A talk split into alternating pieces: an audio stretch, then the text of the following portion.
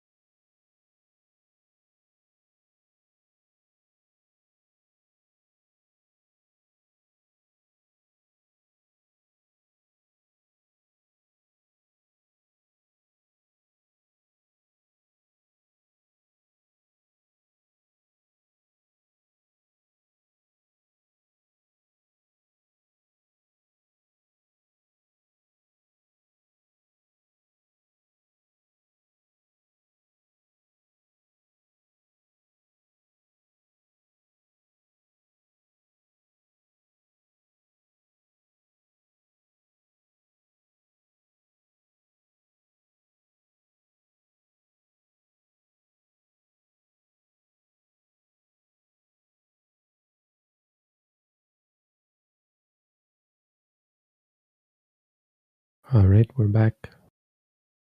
So from here on, we will close the chat to anything except questions. So if you have questions, you can still post them in the chat. We're just going to remove anything that's not a question now. So if you don't have a question, if you've asked your question, don't pay attention to the chat. Just close your eyes, stay mindful, and we'll start answering the questions now. Thank you, Bhante. We do have questions. Mindfulness makes you see the reality clearly, and I feel the burden lifting when I am mindful. But is it expected that outside it can actually appear to others quite the contrary, that you're more inattentive, unfocused, detached, etc.? At the time I put the most into the practice of being mindful in daily life, I often came across as absent for other people but actually I felt sober thanks to noting. I can't help but think if I'm not doing the practice correctly, or are these kinds of reactions expected? They are expected from people who expect uh, engagement from you. The engagement they're talking about is engagement with concepts, engages with uh, ideas and narratives and engagement with attachments, aversions, uh, judgments, um, opinions. And a lot of these things are just discarded through the practice of mindfulness. You become less interested, less reactionary.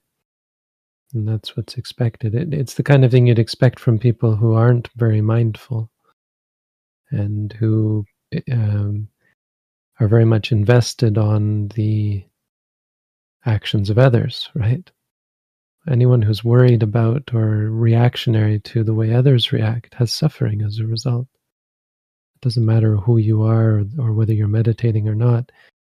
The fact that they need you to be some some way and you're not that way is always going to be a cause for suffering. That's what you start to see in meditation. So you are less interested in how other people act and uh, what what other people do and at the same time that can be upsetting for people who uh, invest a lot of of their happiness and their peace in you know, such a such a terrible place to invest your energy and to uh, depend upon because of course other people are unpredictable. So the fact that they depend on you to be this way or that way and complain about it is just a part of their suffering due to their dependency. So yeah, that's what, that's what's going to happen when you're around people who have that sort of dependency and need you to be a certain way, and their happiness depends on how you make them happy by doing what they expect you to do and acting the way they expect you to act and reacting the way they expect you to react. That's always going to be the case, and so one thing that happens through meditation is you incline away from uh, social engagements and I, uh, passing friendships. You tend to gravitate towards those who are wise and mindful and whose happiness doesn't depend on you and your attention to them.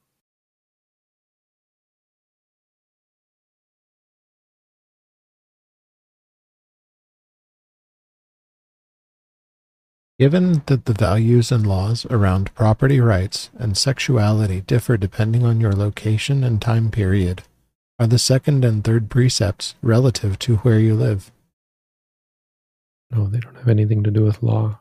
They have very specific principles. Maybe the third precept to some extent. I mean, not not the the basic the basis of it, but some of the issues around protection um, might differ a little bit, but not to any major degree. The third precept you can understand as hurting someone or breaking some kind of uh, some kind of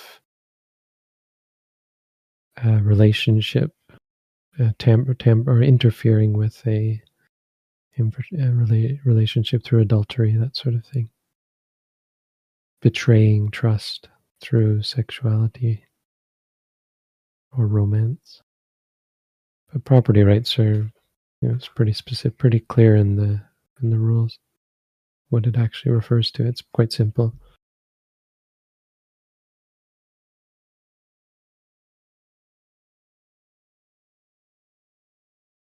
When you experience physical pain during meditation, should you focus on acknowledging it, staying in the posture, focus rather on breath, or remember that pain is temporary? I don't know if you've read our booklet, um, but I'm pretty sure it explains what to do. You should note it. Say to yourself, pain, pain until it goes away. After a long time, if it doesn't go away, you can go back to the stomach rising and falling. We don't focus on the breath explicitly. We focus on the stomach, which relates to the breath, but it's a little bit different. It's actually the tension. It's a, the, the dhatu, the tension element in the stomach. Um, as far as remembering that pain is temporary, that's not the practice. That will only come as a result of being of the practice. And so, if you're purposefully reminding yourself, that's not actually meditation. That's just intellectual. It would be used as a means of reassuring yourself, so that you can you don't have to experience the disliking. But that's not mindfulness. Mindfulness isn't doesn't try to solve disliking of pain in that way. It tries to solve disliking of pain by seeing how stressful the disliking is, by seeing how the pain is not worth clinging to, not worth reacting to, not worth getting upset about, by seeing clearly. For, by seeing that it's temporary, not just reminding yourself.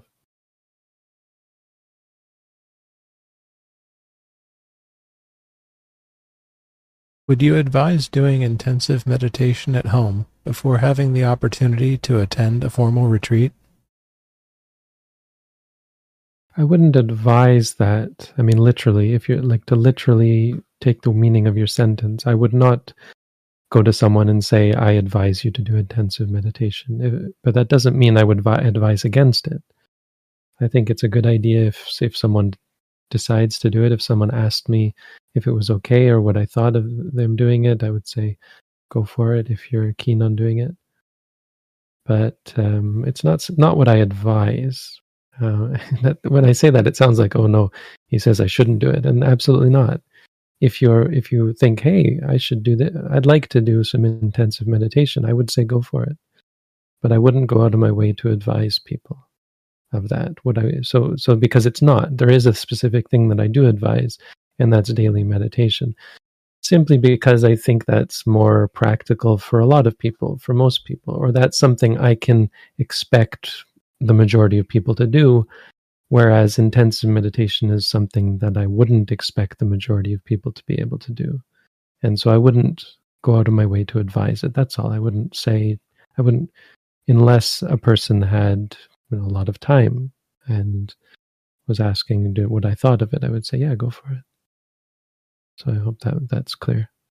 But but regular med- daily meditation, like an hour a day at least, trying. I would say, you know, try to get to two if you feel comfortable doing that. Doing two hours a day, that's uh, much more in line with what I would recommend. Simply because, again, it's more reasonable for most people, and I don't know most people's situation, so just seems like a good general Uh, ad- advice that's applicable to the most people.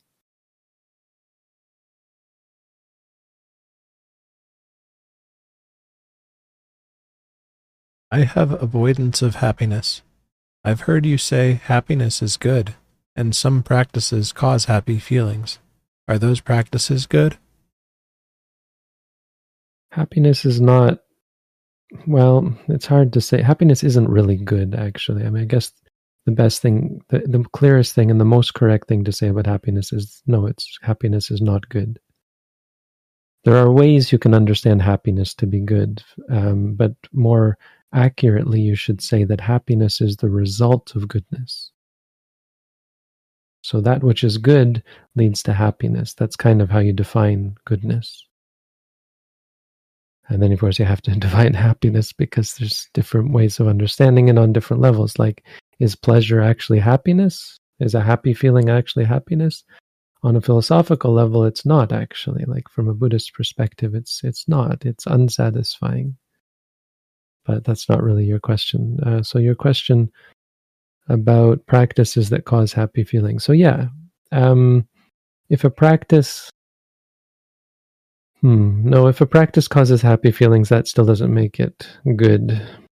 Uh, that mm, this is complicated. So on a technical level, the moment um, of of goodness will lead to happiness but it's more complicated than that because you can indulge in in your craving like as a drug addict for example and gain pleasurable sensations so you could say the action that led to that is not wholesome. So it's it's quite a bit more complicated. What i would say is the reason you're able to feel happy feelings at all or pleasurable feelings at all generally has to do with goodness and it's the goodness of being born as a human being. It's goodness from past lives. It's it's complicated. But um, you should maybe refocus your your your thinking and be more concerned with a different kind of happiness, and that's uh, peace or freedom, uh, independence, and equanimity. Equanimity meaning uh, not reacting to things, not not having your your peace depend on, not having your happiness depend on what arises. So the practice that leads to that is going to be most valuable. The practice that leads to a happiness that is deeper than quote unquote happy feelings. Happy feelings are temporary, they're not really happiness on a meaningful level. As for having the avoidance of happiness, I'm not sure what that means, but if you're averse to something or worried about something, uh, dislike something, then that's disliking and you should note it. So make sure you don't uh, ignore that or forget to note that.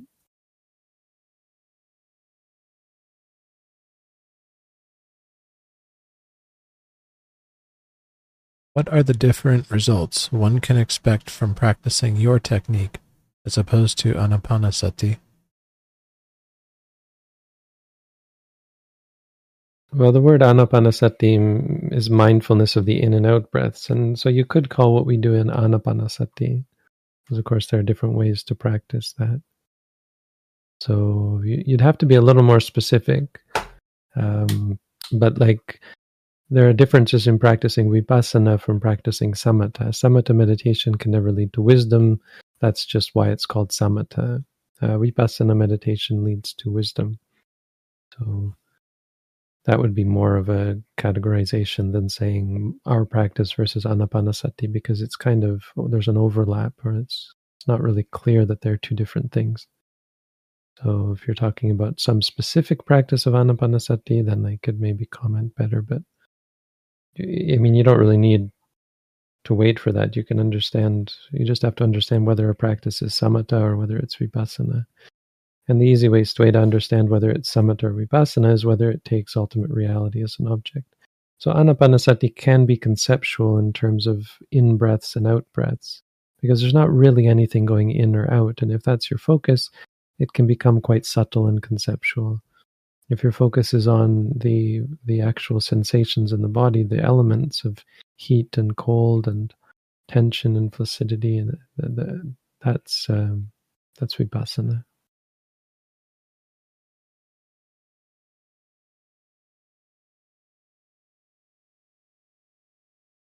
harder for me to generate metta in social settings, at office for example, than after an individual meditation session. How to be more wholesome outside the home.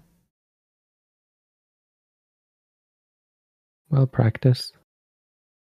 And that's the whole the whole point of this, right? You become more wholesome, your mind will be more pure, you'll have greater clarity and be less reactionary.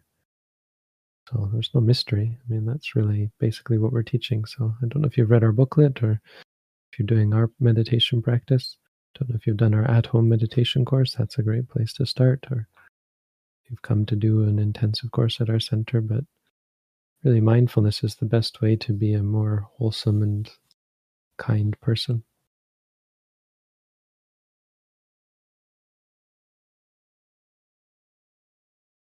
In meditation, I used to silently say compassion and loving kindness. Now I only say rising and falling, and keep the mind at the foot. Will these also cultivate compassion and loving kindness? So yeah, I was going to say also about this applies to the previous question as well. Um, my um, loving kindness and compassion aren't really the goal, so you really shouldn't obsess too much about them.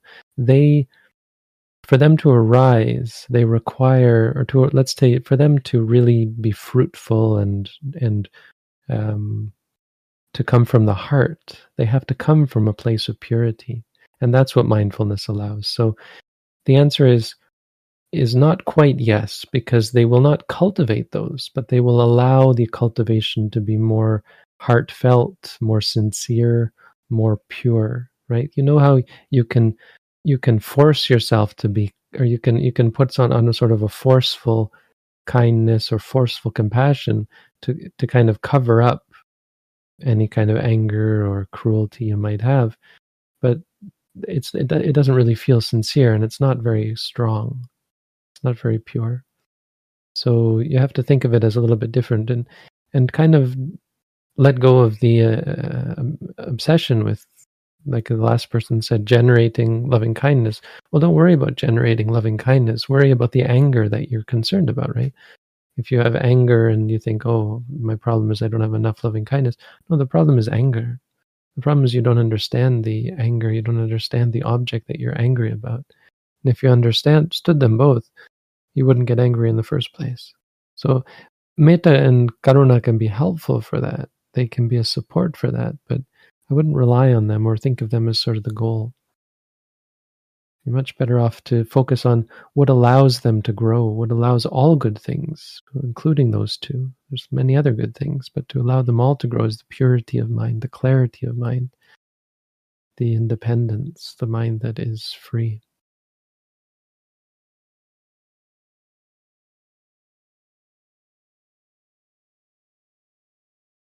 I have observed wanting to be a thought that arises in the sense of imagination. Am I seeing it clearly?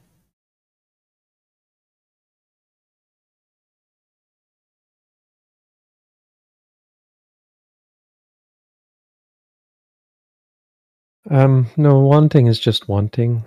I wouldn't try to read too much into it or make too much out of it. Wanting is just wanting. Thoughts are thoughts. They're not exactly the same. They're very quick and, and often related, but they are different you can have thoughts and, and wanting arises from the thought, or you can have thoughts and wanting won't arise from the thought. So they're two different things.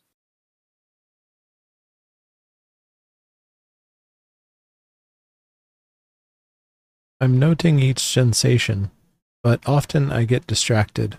I've been told to note thinking when I find this happening, but I don't catch it very fast. Will this become easier with practice? It's yeah, you'll you'll through practice you'll catch it quicker, but that's fine. Don't be discouraged. Whenever you notice that you were thinking, just say thinking. If you're thinking a lot, if you say you get distracted, then you should note you're distracted, like your mind is not focused. Just say distracted, distracted, or restless, or something like that. But you can, yeah, you can note after you realize that you've been thinking. Sometimes you catch it at the end of the thought. Sometimes you catch it in the middle of the thought sometimes if you you're if you're quick and if you've been practicing for a while you can even catch it at the very beginning when you first start to think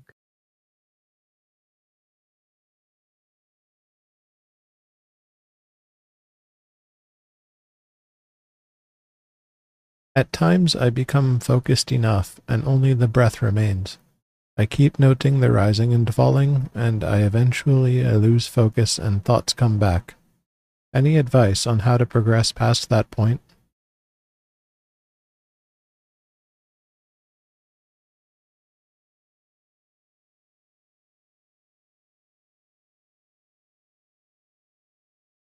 So, progress really just comes from an increased clarity. It sounds like you might not clearly understand what's happening and the importance of, of you know, where the importance of what's happening lies. The importance of what you're describing is in the impermanence, the suffering, and the non self. So impermanence is that it's unpredictable. Suffering means it's unsatisfying. It's not the way you want it to be, or your expectations are not always met. And the non-self is that that you can't control these. You can't control it. You can't force it to be to stay with the rising and falling. It's not you. It's not yours. It's not under your control. And also, it's insubstantial. So the the being focused is is not as substantial as you think it is. It's not you. You can't control it. And so if you're thinking, how do I stay focused or how do I control the focus, then you've got the wrong uh, attitude. But what you're seeing is kind of showing you something that's unexpected. And that's that these things that you thought you could control, that you thought were yours, that you thought were stable, that you thought were satisfying are, are none of those. And so, by continuously seeing this and by changing your attitude and becoming familiar with the reality that things that arise are impermanent suffering and non-self, even this these focused states that you identify as good, probably, even they are not worth clinging to. Then you'll start to to progress. That's that's a sign. That's the real progress.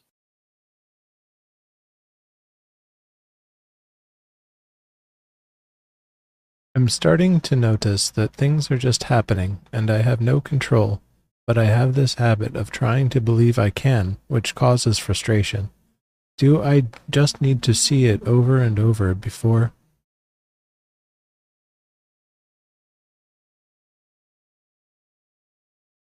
the habit of trying to believe you can is sounds like i mean uh, try and be a little bit clearer about how you phrase that. Wanting to perhaps? You want to control?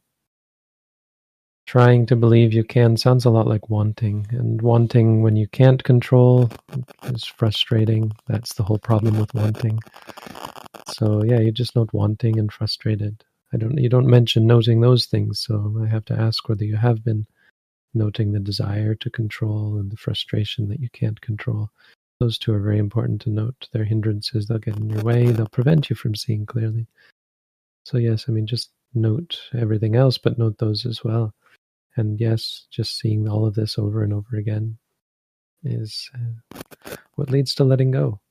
It's what leads to get tired of clinging, tired of reacting, tired of getting frustrated.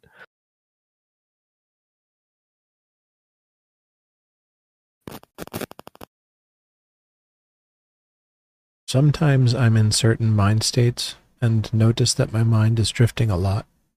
Do I just note that it is it possible to note in these states?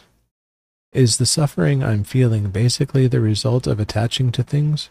I continually notice this hunger in the mind, but when I get the object, it doesn't satisfy.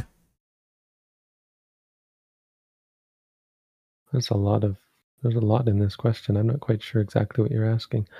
So let's go through it.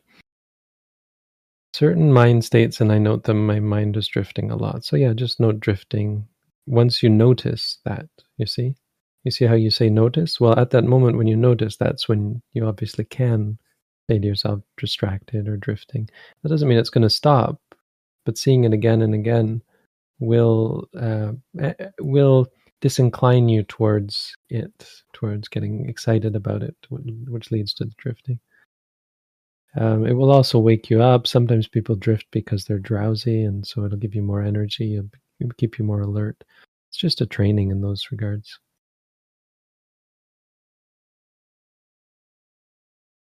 Suffering I'm feeling, and you know, talk about suffering, which I don't know how that relates to the last part suffering I'm feeling basing basically the result of attaching to things. You know, the answer should be yes, right? But it doesn't really matter. The real interest is in the suffering and taking it as an object of mindfulness. Suffering comes from reacting to things, from getting upset about things, from clinging to things, wanting things to be a certain way. I mean, you just have to see all of that. So if you're attached, just try and become more familiar with the attachment. If you're suffering, try and become more familiar with the suffering. That's all we're really looking for is familiarity. You can answer that question for yourself. What is the cause of suffering? I continually notice this hunger in my mind when I get the object that doesn't satisfy. Hey, that's wisdom for you. So see that enough, and your mind will get the point and become less hungry as you see that the hunger is just more cause for more suffering. And the objects that you hunger for are not worth hungering for.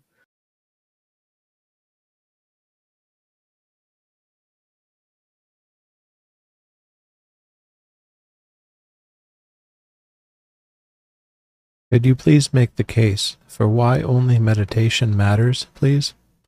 I have a lot of time and feel I'm close to make the full commitment to that as I contemplate the inevitability of death.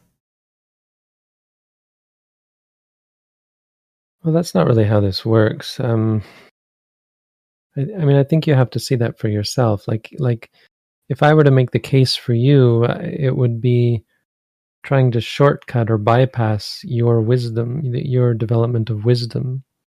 Right? If you want to do other things than meditate or are interested in other things other than meditate, then the real practice is to be mindful of those and become more familiar with them and try and see and understand why they are, in fact, uh, unimportant or how important they are. Because there are some things that I would say are are somewhat important. Meditation isn't the only thing that matters. So it's actually not true that meditation is the only thing that matters. There's other things like ethics and uh, even goodness things like charity eh, and kindness these things matter you just might say they don't matter as much as mindfulness so you have a lot of time feel like you're close to making the full commitment um yeah i don't think the answer is having someone tell you why meditation is all you need to do i think the important thing is for you to identify those things that are stopping you from making a full commitment to meditation practice and try and be mindful of them as well.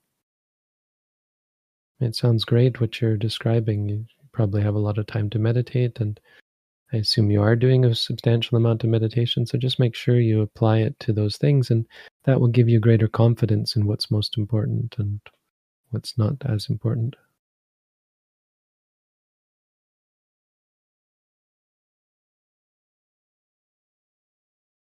How does one deal with rejection in friendships or platonic relationships? Putting oneself in a vulnerable position just to be rejected hurts and aggravates the ego big time.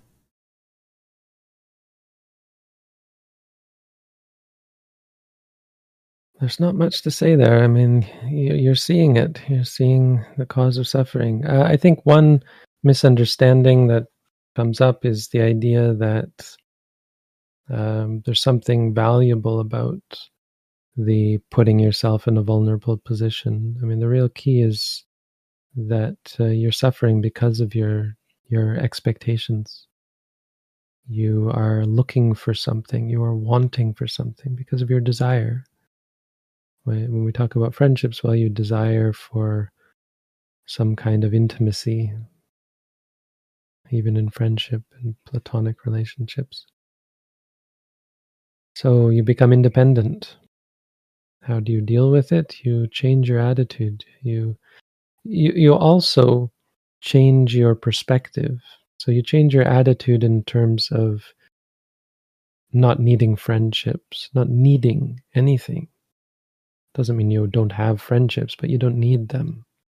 And in ter- your your attitude in terms of um, requiring specific people so you prefer certain people or you or, or you prefer certain experiences and your perspective relates to the difference between people and, and experiences and you stop actually looking at people as people and start experiencing seeing hearing smelling tasting feeling thinking. So you pay less attention to actual individual people who don't really exist and you pay more attention to the actual experience of interacting with a person.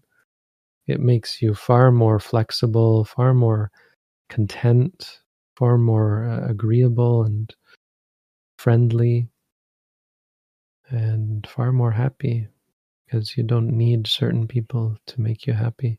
So relationships kind of get thrown out the window. There's no such thing. It's just a concept. You say, I have a relationship with this person.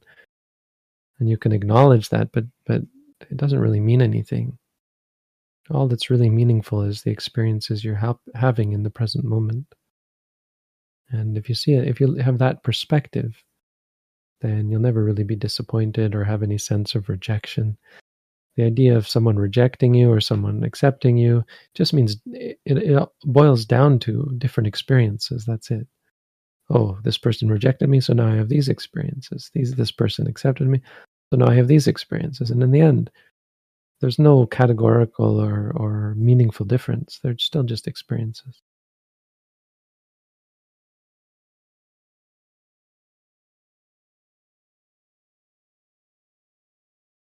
I've started to notice the proliferation of desires in daily life and that pursuing them is ultimately unsatisfying. But I also notice an absence of joy. Is this to be noted as sadness or dislike? Well, joy joy can be absent for a lot of reasons. Meditation shouldn't lead to an absence of joy. It will lead to an absence of um, what's the word? Uh, sort of the immediate um, pleasure seeking, right? So there'll be some types of joy that will be put on hold, but a lot of the absence of joy that comes from meditation is simply withdrawal from those things, from those things that we desire. We're used to uh, getting what we want, and when you can't get what you want, there's a lot of suffering from withdrawal, and that can be unpleasant at first uh, can lead to an absence of joy. But but a person who practices meditation, a person who is truly mindful, does give rise to joy. Even the Buddha gave rise to joy. There's no there's no sense that there is no joy for one who practices uh, who who practices rightly. But um, the need for joy will lead to sadness or disliking. So that should be noted in that way.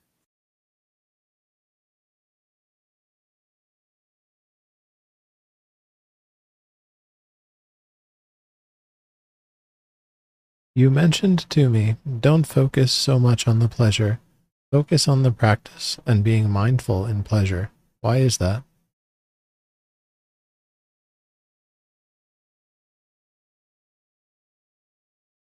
I'm not sure what you're referring to, but um, it doesn't make sense what you're saying unless you mean don't focus so much on attaining pleasure. As I would tell you that, don't focus so much on attaining pleasure. But your second part says that I said focus on being mindful uh, in pleasure. Well, you should be mindful of the pleasure. But then you say focus on the practice. I mean, the practice is being mindful. That's the same thing. So I mean, let's rearrange this. Let's forget about whatever I may have told you and say, when you feel pleasure, you should be mindful of the pleasure. You should also be mindful of liking because there can be a lot of liking of the pleasure. Um, so the only thing I would say don't focus on is don't focus on trying to attain pleasure. Um, the, the, the, it sounds to me like you're probably liking the pleasure and I may have said something that made you think that I was discouraging you from having pleasure, but it's much more about the trap that you may have fallen into. It's likely, my guess is that it's more likely you've fallen into the trap of liking the pleasure. And so you're encouraging it and you're trying to attain it, dwelling in it, and you start to uh, cultivate your practice around, you know, orient your practice around it. So practicing in such a way as to bring the most pleasure. And that can lead to a lot of problems where you start to avoid things, ignore things, practice only at certain times in certain situations. And all of this is antithetical to the goal, which is to become more flexible, less um, less reliant, less dependent on things like pleasure. So liking the pleasure is going to cause problems in that way. So the best, really, the only thing you need to concern yourself is when you do feel pleasure, note the pleasure, happy or pleasure. And when you like it, say liking, liking. But try and note the pleasure until it goes away. Try and stay with it. If you do that over time, you'll start to lose interest in it. Your your desire for it will start to wane. You'll find that it's much more peaceful to just experience things without the need for pleasure.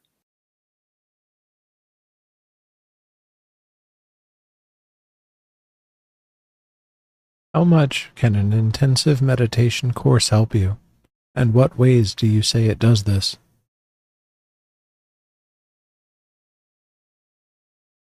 Well, an intensive meditation course means that there is less opportunity for the arising for, of unwholesomeness. It's it's kind of like um, keeping the the kettle on the stove until it boils. So if you keep taking it off, it's going to cool down again. Um, if you turn off the heat, it's going to keep cooling down, and it'll, it'll never boil it's more complicated than that, right? There's a lot of issues with with um, living without mindfulness, and so if you're practicing intensively, you avoid a lot of the issues that come. Not just it's not just taking the the water off the stove. It's it's kind of akin to putting more cold water in, or replacing some of the hot water with cold water, or um, draining the you know there's, there's it's complicated. Life is complicated and there's lots of twists and turns and problems and monkey wrenches that are going to get thrown in. A lot of a lot of issues that will complicate your practice if you're trying to be mindful some only some of the time. So of course uh, the obvious thing is intensive practice is more but it goes beyond that intensive practice has a power to it there's also the sense that you have that has a power to it. The sense I'm doing intensive practice, which keeps your mind focused. I'm at a meditation center. I'm keeping the eight precepts. Of course, just keeping the eight precepts is going to have a great support. So, speaking specifically about intensive meditation, that's uh, some of the reasons why it's more helpful and why and and how much it can help you and that is to say a lot more. Um, but but how how does it help you or how does meditation in general help you especially intensive practice? It allows you to see clearly. You see the three characteristics which means you see that the things you thought were set, were stable are not stable. Things you thought were satisfying are not satisfying. The things you thought were substantial or under your control or belong to you are none of those things in brief, the things that you thought were, were worth clinging to are not worth clinging to, which is really to say everything. And as a result, the mind lets go. So, what is the true benefit and how can it truly help you? It helps you by, by leading you to let go. When you let go, your perspective changes. You no longer get angry, you no longer have greed, you no longer need or want for things. You no longer have wrong views or views at all. You no longer have sense of ego or conceit or concern about self-esteem or anything like that. You don't have any worry about what other people think of you, anything like that. Not worried about what might happen to you, not thinking about the past or future. You live your life in the way that we often think that we do live our lives. I think we live our lives without much trouble sometimes, unless we're in trouble, real obvious glaring trouble. We don't see that we're in any sort of trouble, and so we think, oh, I'm just living my life. But then why do we still suffer? That's the only problem. An enlightened being doesn't suffer. They live their life and they're truly peaceful.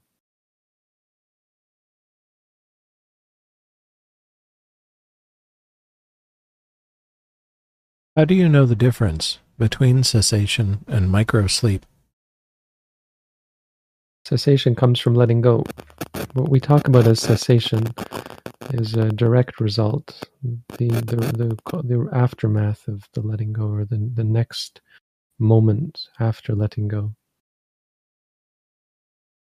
So the real difference is going to be there. If you want to be reassured that or understand the difference, you can notice that before it happened, there was some kind of realization of generally the three characteristics, one or another of the three characteristics. You'll see impermanence very clearly, just to to the supreme level, just ultimate clarity, and have an have an ultimate resonance, like eh, nothing is worth clinging to, of impermanence or suffering or non-self. And then there will be cessation right after that.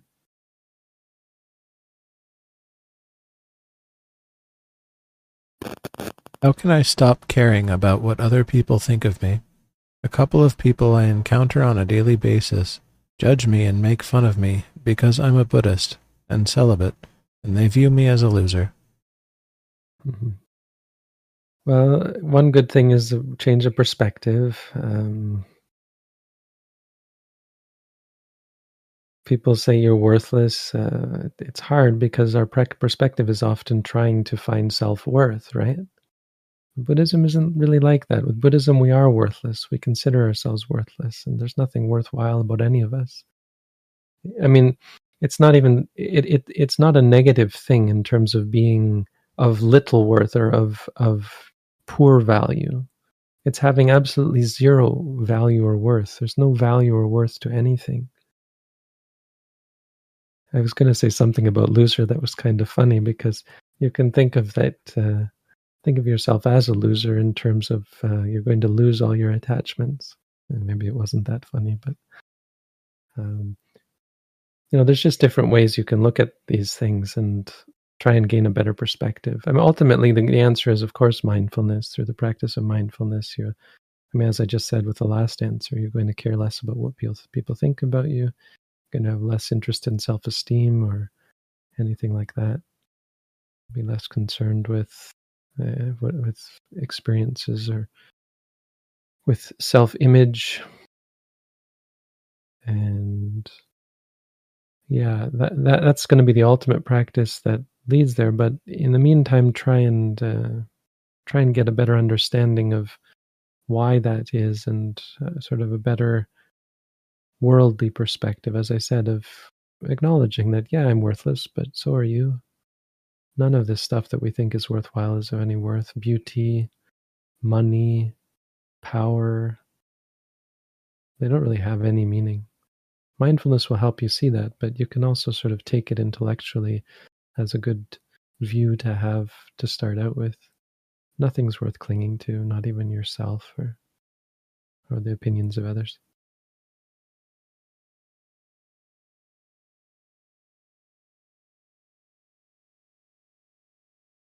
Do you have any advice on how to use meditation to absorb teachings more deeply from the Buddha's parables? I love reading these stories and teachings, but want to ingrain them deeper than just reading. Sounds like you might have an attachment of sorts. So, but kind of be aware of that and be wary of the liking and the loving, the wanting. Um, because what you're experiencing most likely, it sounds like, is the limitations of these things. They feel good, but they're really just they're akin to ointment. There are two types of medicine. There are medicines that you rub on the body, and there are medicines that you ingest. And rubbing medicine is usually, I mean, traditionally, rubbing medicine just makes you feel better, like Tiger Balm.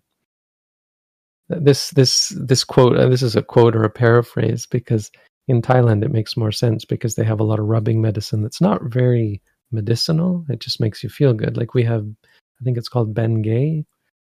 Bengay, I don't know what it's Ben. Yeah, I think it's Bengay. This stuff that you rub and it makes you it makes your your your muscles if you have muscle pain it uh, makes you feel better but it can't cure sicknesses so there's different kind of uh, traditional medicines that you eat and they actually have some some healing effect some curing effect curative. So spiritually there are those two kinds of practices as well one that one that ones that make you feel better and that's valuable.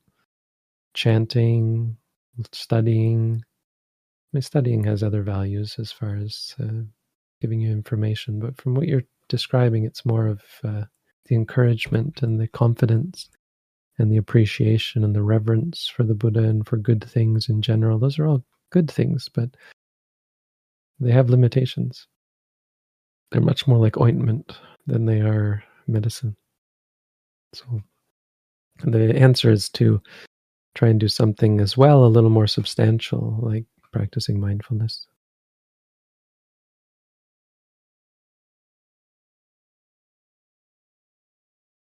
Sometimes, when I have a lot of sexual desire, my mindfulness is not deep, and sometimes after I have had sexual satisfaction, I have had my deepest meditations. Are you sure celibacy is the way to go? Well, mindfulness, first of all, doesn't ever have to be deep. Um, but mindfulness for things like des- sexual desire is, of course, one of the the most um, important battles you have to wage, and by avoiding it, you're not going to get rid of it. So maybe by by avoiding that that battle, by indulging, you're going to avoid you know you avoid having to deal with it because then the sexual desire is gone for some time. But you you're you're it's that that does nothing but fuel the attachment and lead to more the next time, more desire. So the the solution is never going to be to uh, indulge. The only reason you're you're describing having um, perhaps deeper practice is because it's easier because you don't have to deal with this very challenging and difficult um, confrontation. Not exactly a battle; you don't have to fight with it, but you have to observe and pay attention.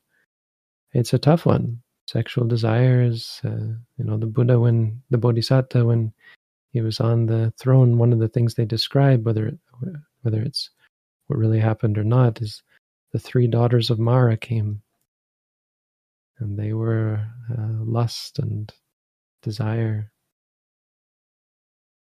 They are very very challenging confrontation that you have to face. The solution isn't to try to find a deeper practice, it's going to be a struggle. The solution is to face and be patient and be adamant. Yes, I want this thing. That's just wanting. Oh, I want it again. That's also just wanting. I want it again, but I really want it. That's still just wanting. It's uh, it's something that can take lifetimes. Abhijja vinaye sikang the Buddha made specific, uh, used specific language about desire because it's something that you have to gradually wean yourself off of. But uh, indulgence isn't going to wean you off of it. I mean, there's no benefit. There's there's no um, there's no attenuation of desire as a result of indulgence. That, that's just not how addiction works. All it does is reinforce the addiction and make it harder and harder to let go.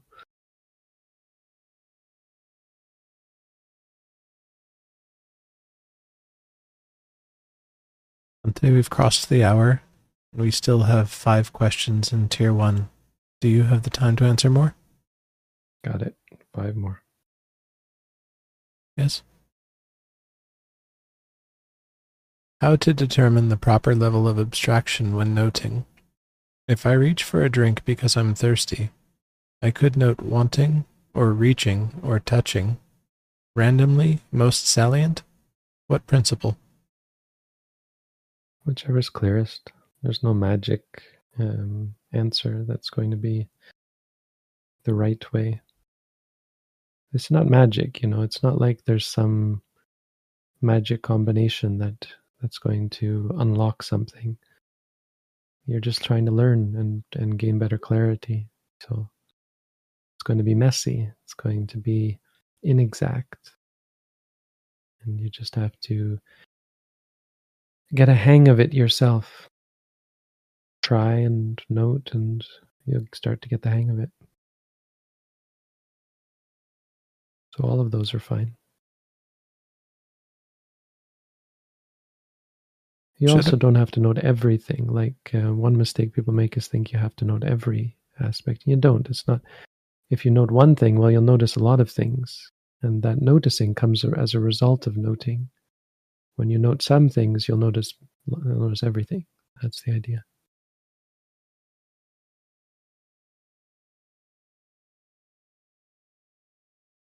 Should our meditation practice be more directed towards staying concentrated on the present, regardless of what arises, or should it more to understand the mental and physical phenomena that arise?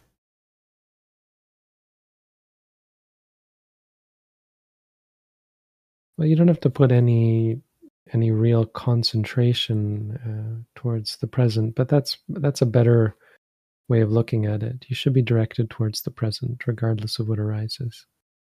So this this idea that you might be fo- you might instead focus on understanding is is That's a that's a misunderstanding because understanding comes through staying mindful or, or directing the mind towards the present moment. If you do any trying to cultivate understanding, you're just going to miss the point. You're you're never going to truly understand.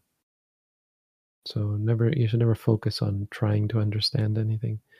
Just focus on seeing. The understanding will come by itself. And it's likely not to be the understanding you thought would arise. It's not going to be anything like you thought because, well, you didn't understand before. If you underst- if if if it was like you already expected, then that would mean you already understood.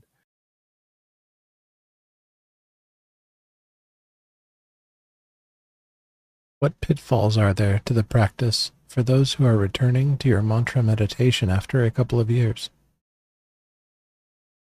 Well, the pitfalls for such a person uh, who I assume is perhaps practicing a different type of meditation. I mean, let's put it two ways. If the person was practicing a different type of meditation, then the pitfall is always going to be trying to move from one technique to another. That's just how the mind works. You get used to doing one thing, it's going to take a little bit of time. It's not exactly a pitfall, it's just going to be a, challenge in the beginning and something to be patient with. And it will be a a obstacle or or a something that holds you back right? It makes your progress slower at first so you just have to be patient with that. And for someone who hasn't practiced at all well the obstacles will be lack of lack of skill but they'll be even worse because you'll have lack of any kind of focus or concentration. I wouldn't use the word pitfalls there's not really any pitfalls just going to make it harder because you just compare these people to someone who'd been doing it regularly for a couple of years and they're a lot better off. That's the only difference. They're much better at it. So the person who hasn't is not going to be as good at it and is going to have to work at getting better. That's all. Nothing special.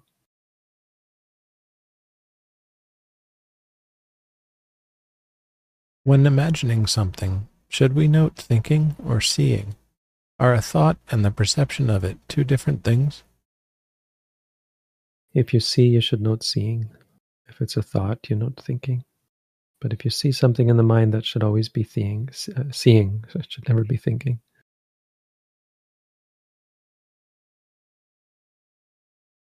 In meditation, do you need to try and maximize your degree of focus on the object and try to be with the object as long as possible? No. No, just do the noting and that's it. Everything else will come to you. You'll start to get the hang of it yourself. Keep it simple. Don't try to do anything and just try and see and learn and let it come to you. You'll get a sense of, you'll get the hang of it. As soon as you start to try and do this or try and do that, it's caught up in so many things greed, control, self, ego, lots of things that are just just harmful. Keep it simple. Reality is simple, and the only problem is how complicated we make it, how we complicate things, make more out of things than they actually are. So, no need to do that.